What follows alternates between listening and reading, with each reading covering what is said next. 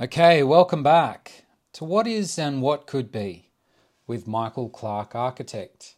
Pleasure to be here with you again. Thank you for lending me your ears for this next little while as we talk through what it feels like to collaborate with an architect and what is involved in realizing an architectural project. We talk through the creative thinking behind the design of spaces and places. And today, episode 20, small little clap to celebrate this achievement, small achievement. Let's keep these episodes going. So, no rest for the wicked, or whatever the saying is. I wanted to circle back to one of the original points raised in these podcast episodes, and that is this question why work with an architect? One could argue that this is a question we'll come back to either explicitly or implicitly uh, uh, through implied language and implied discussion in each episode because it's a passion project of mine. But yeah, why? Why work with an architect? And we've answered that two ways. We've discussed at length over the course of these episodes what it is that an architect does, and to a lesser extent, why we do what we do. And it's something we'll circle back to and talk to guests about, etc. But I wanted to go back to the why, why we do what we do. And as I said, I haven't spoken about certainly my why in any great detail. I've asked guests to contribute. I've spoken to an extent about the why, the why podcast, a little bit, and maybe it's implied in some of the other episodes. But today I want to speak to the why an architect would want to work with a client. Why would an architect say yes to a commission when invited or pursue a client? And I don't mean that in the kind of stalking way, I mean it from a networking, nurturing perspective, putting themselves out there, increasing visibility, reconnecting or connecting with a company, organization through an expression of interest or a competition submission, whatever it is. What is it that compels an architect to pursue a project, pursue a client, pursue a commission, or say yes to a commission when invited? And I want to explain that the reason I'm doing this is from a place of kindness, compassion, sympathy, empathy. I'm completely aware of how many are unsure as to whether they should embark on a journey that would include an architect in realizing a project. There, there are emotional, energetic, and economical uncertainties with the undertaking. That's my first little alliteration for the day. We're going to see if we can get to three by the end. And as a consequence of me appreciating that, understanding that on an empathetic level, I really wanted to talk through this so as to maybe move away from a situation where clients, potential clients, people potentially looking at engaging an architect, but for whatever reason are not, might change their mind. And the reason this came up is that in my business coaching group that I'm in, uh, one of my mentors and a colleague in the uh, coaching group were talking about something the other day, and they had indicated that they'd always been of the opinion that architects, an architectural project, realizing one of their projects with an architect, was something not available for them. It was something only available for a select group of society. That they didn't deserve an architect, their project doesn't warrant or justify an architect, and that troubles me. And to be clear, or sorry, to be fair to them, they're not unique. I don't have statistics in front of me. I've read this somewhere before. I can't remember. It was a long time ago. I wish we had more updated statistics on some of these topics. I'm sort of trying to reach out to people to obtain them in amongst other commitments in my life. But I remember reading somewhere that around 5%, or possibly even less than 5%, of houses in Australia are designed or even include an architect. And that troubles me, but it also indicates that the belief that these colleagues had is not far from what most of the population think. How that compares to the rest of the world, I don't know, but you can appreciate it. I mean, yeah. you, you're welcome if you're listening to debunk that, to challenge that, to correct me on those statistics. I welcome that. But for now, we're going to run with it. And so, on that notion, on that topic, if you like, I'm doing this because I want to change that statistic, particularly if it relates to this foregone conclusion that an architect would not be interested in your project or that your project doesn't justify an architect. So I'm trying to put the potential clients in the mind of an architect to appreciate that maybe in some ways it actually doesn't take a lot to compel an architect to get them on to a project. We'll, we'll go into that. But why would we say yes to a project? And I'm going to speak to some uh, three headings, and I'm only going to talk to one of them today. I'm going to split this over three episodes. I realized when rehearsing these episodes, I'm going to use that word rehearse because that is some way, uh, one way I work through the podcast content. It sounded a little bit too heavy with all three at the same time, so I'm not going to do that. I'll talk about them, I'll, I'll, I'll, put them all in front of you now, but I'm only going to speak about the first one now. And they're in no particular order. And you've got to remember, like most things on this podcast series, these, this is my opinion, these are my thoughts. They are not necessarily indicative of everyone in the profession. Uh, but I don't sit in some isolated chamber. I've been working for a long time uh, and am affiliated with uh, organisations, institutions, universities, the Institute of Australian Architects. I've worked for companies. I've worked with, you know, directors, associates, small and big business owners. And so what I'm putting forward is not, you know, far off the mindset that a lot of architects have. But I can't speak hand on heart to say here's an analysis of a survey that I recently done and this is the outcome. It'd be something cool to do. Until then, this is my opinion. And three items in no particular order and in no hierarchy. And the idea, I think I just thumped the microphone. Sorry if you've got a bit of a jarring to your ears. The idea is that as a as an as an architect, we'd like to have at least two of those these three, ideally three, and ideally not one. If you only get one of the three, you really got to ask yourself: Is it a project worth undertaking? Now, I'm saying this for the benefit of, of colleagues out there that might sort of want to put some science behind what they say yes or no to, as much as I'm saying it to colleagues out there that are thinking of going with an architect or wondering why we'd say yes. Remember, this comes from a place of kindness, compassion, sympathy, empathy. I'm not here to continue to further the idea that, you know, there's some mysticism associated with architects that you can't approach them. I really want to debunk that. Here are the three good. Good fee, good clients, and good project. Important to note that when I say good, I say it with emphasis. I say it, you know, in inverted commas, which I think vocally or orally you describe by emphasizing the word. But it is relative, obviously. What is good for one company, one director, one firm is different to another. But let's stay with it. And you might think good fee, good client equals a good project. Well, no, I want to separate the money and what the money relates to in terms of what we're trying to achieve from the client, the individual, the organization, and how they go about realizing their project, communications, their mindset, their vision from the project that is the site, the location, the program, what, what is in it, etc. So, good fee, good client, good project. This was something that a colleague many, many years ago, when I think I was studying for the registration exam, put forward as something they used for consideration. And I thought it would be good to discuss now. So, I'm only going to talk about good fee today. We'll do good client in another episode, good project in an episode after that. So, good fee.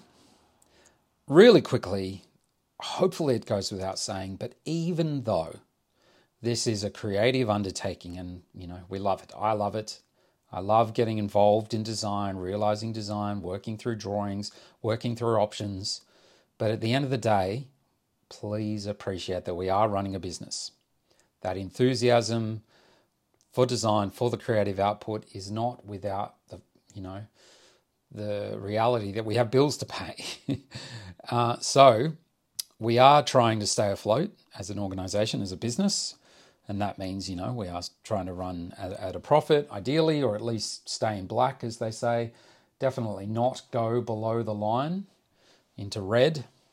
Uh, and that's simply because we're running a business, right? We're not immune to that. We're not immune to bills. We're not immune to the desire to grow, employ more staff, be a bigger organization to deliver bigger service, or whatever it is.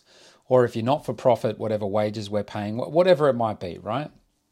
We're not immune to that.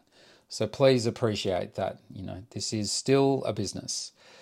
Probably goes without saying. And then the other one, just on economics, and I don't want to dwell on this, is that what we're doing is trying to help the client manage risk.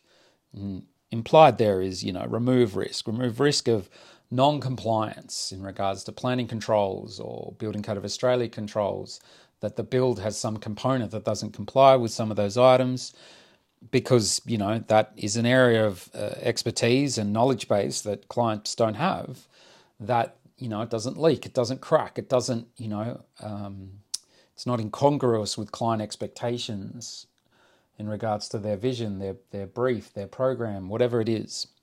That's a risk management exercise.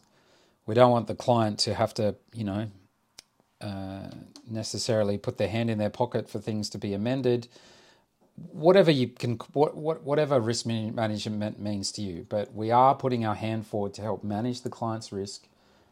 And with that comes an expectation of reward. With risk comes an expectation of reward.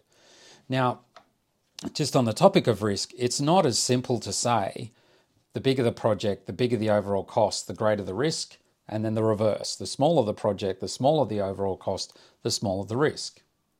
You could have a really big project that is essentially a, a repeat of frame modules or something.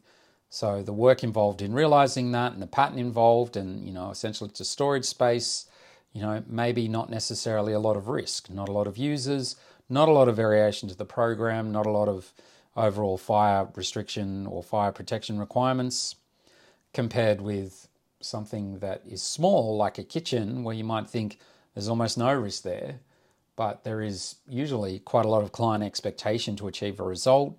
There's probably a budget constraint, there's a time constraint. If there is a quite a big time constraint and they want to move fast on it, they might require that the architects mobilize quickly, and with that comes an associated risk of dropping everything and moving on to that project, whatever it might be.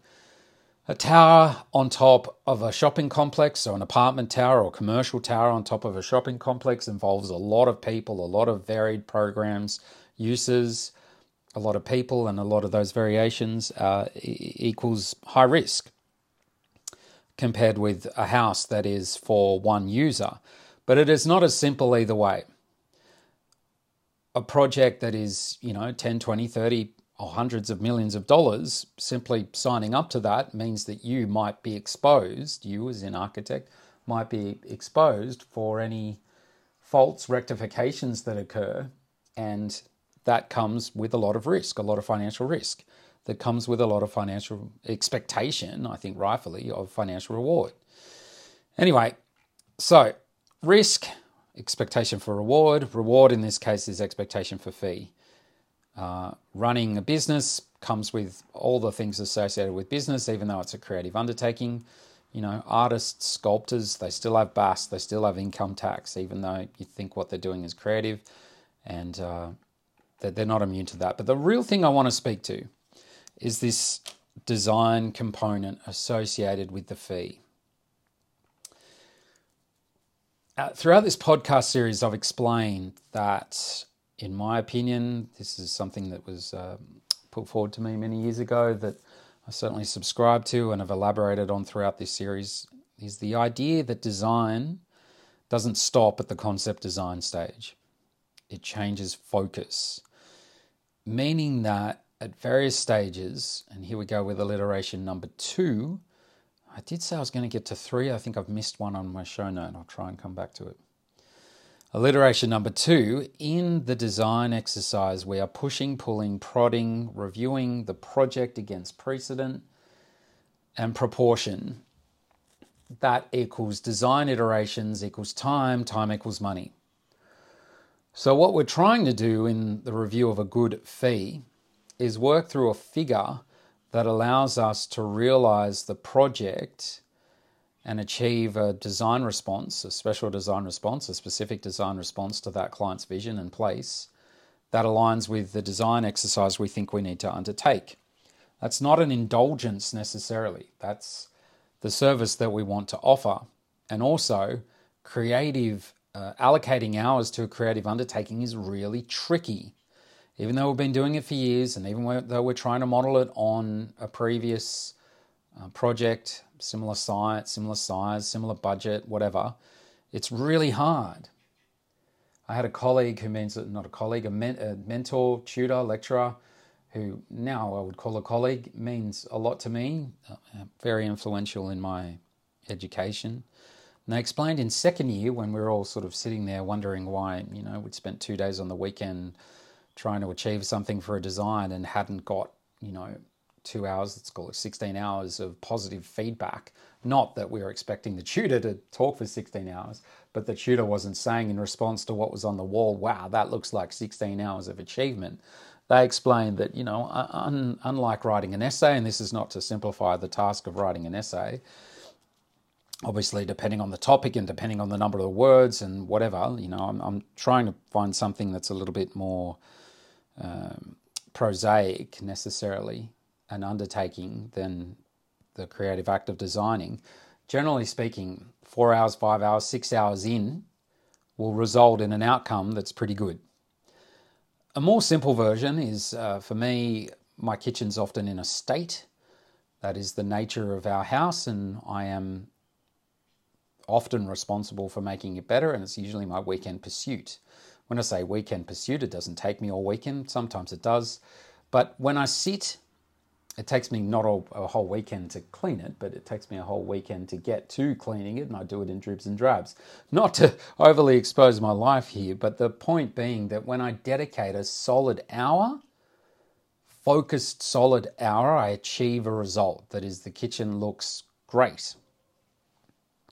Not the case for design. You could spend an hour on a design exercise and still have something. Sorry, let me say that differently. You could spend an hour on a design exercise and have something incredible. You could spend six hours, eight hours, 10 hours on something and still have something average. I have been doing this for a while, and I will admit that the other day I was trying to unlock a solution to a, a tight kitchen on, on one of the projects I was looking at. And I spent some time on that four, five, six hours. I can't quite remember, at least four five hours. And at the end of that, I was, you know, no better, in my opinion. And those days at Design Studio where, you know, we did work all those hours, and second year is a little bit too different to 20 something year, 22nd year, maybe. I can't remember what I'm at. Probably 20, 20 actually, years post graduation. They, uh, in, in, design studio, I would think when I'd come in each week, well, look what, I've done. And do you know, I spent the whole weekend and they weren't, they, the tutors weren't too impressed necessarily. And in my defense or their defense, I don't know that I did spend a solid 16 hours. I think there was a lot of sort of procrastination and a sort of line here that wasn't really a line considered. You know, I don't know that the efficiencies were there. They certainly are there now. And we do try our best based on previous projects, but it is hard it's really hard to say if I allocate this amount of time and reflect that in my fee that I'm going to come up with a response. The idea that is after many years of doing it, you will, and that is usually the case that you believe in a process and an outcome will, will follow. And that has been my experience as the years go on, but no guarantees, right? So I guess what I really want to appreciate or put forward is when we say a good fee, there's those two first components of risk and, and you know the fact we're running a business but we want to find a way to be able to deliver the project with a design emphasis and design response, and that requires time. Time equals money, money equals fee. Okay, that's it for this episode. When we're looking at good fee, they're the three things that we're looking at. We're not in this game necessarily to make millions or thousands or hundreds of thousands of dollars, though you know, we are running a business, and I, I think that's not necessarily a bad thing for an architect to pursue or that we should be considered untoward as a consequence because, like everyone else, we have aspirations. At the same time, though, what I like to do is put forward enough time to allow me to achieve what I want to achieve, and that's true of um, a lot of practitioners. And so there you have the context of what could be considered a good fee. Now, in another episode, we can go into, you know, what, what is what is considered a good fee. I'll never give that forward. I'll never say that 10, 12, 14, 15, 16%. That's not something that I'm at liberty to discuss.